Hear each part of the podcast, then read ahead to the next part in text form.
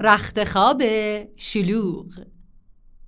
جولی پنج برادر و دو خواهر داشت. جولی خواهر و برادراش رو خیلی دوست داشت. اما یه مشکلی بود. اونا همه در یک رخت خواب میخوابیدن. هر شب بعد از اینکه جولی موهای خرمایی رنگ بلندش رو شونه می‌کرد و دندوناش رو مسواک می‌کرد به رخت خواب می‌رفت. جای اون وسط رخت خواب بود. تازه پتو رو روی خودش کشیده بود که هفت خواهر و برادرش میپریدن توی رخت خواب و خودشونو زیر پتو جا می‌کردن. یا با پا یا با آرنج اونو فشار می‌دادن و به اون سقلمه می‌زدن. جولی اصلا دوست نداشت اینجوری له و لبردش کنن. بچه ها سر بالش، ملافه و حتی پتو با هم رقابت می‌کردن. یه شب جولی احساس کرد که دیگه از این وضع خسته شده و نمی‌خواد با خواهر و برادراش توی یه رخت خواب بخوابه. وقتی مامان بچه ها رو صدا زد و گفت که وقت خوابه جولی موهاش رو شونه کرد و دندوناش رو مسواک زد و به سراغ کمد رخت خواب ها رفت.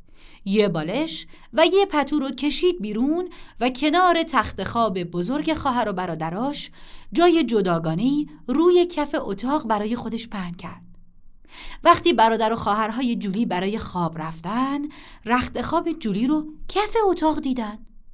خوشحال شدن که جولی توی رخت خواب نیست و جای اونا بازتر میشه. اون شب جولی توی رخت خوابش وول خورد. قلط زد و راحت نخوابید. صبح که بیدار شد چون روی کف سفت اتاق خوابیده بود تنش درد می‌کرد. شب بعد جولی موهاش رو شونه کرد.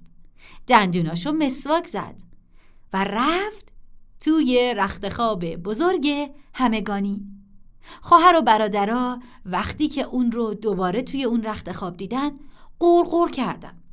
باز هم خواهر و برادرها به هم فشار می آوردن تا برای خودشون جا باز کنن. اما جولی دیگه اهمیت نمی‌داد چون هرچی که بود جای خوابش نرم بود.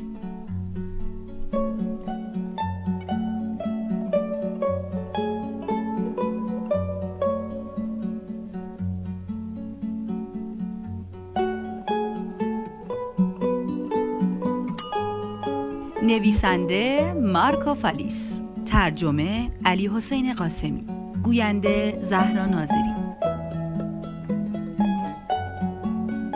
آوای کتابک کاری از مؤسسه پژوهشی تاریخ ادبیات کودکان.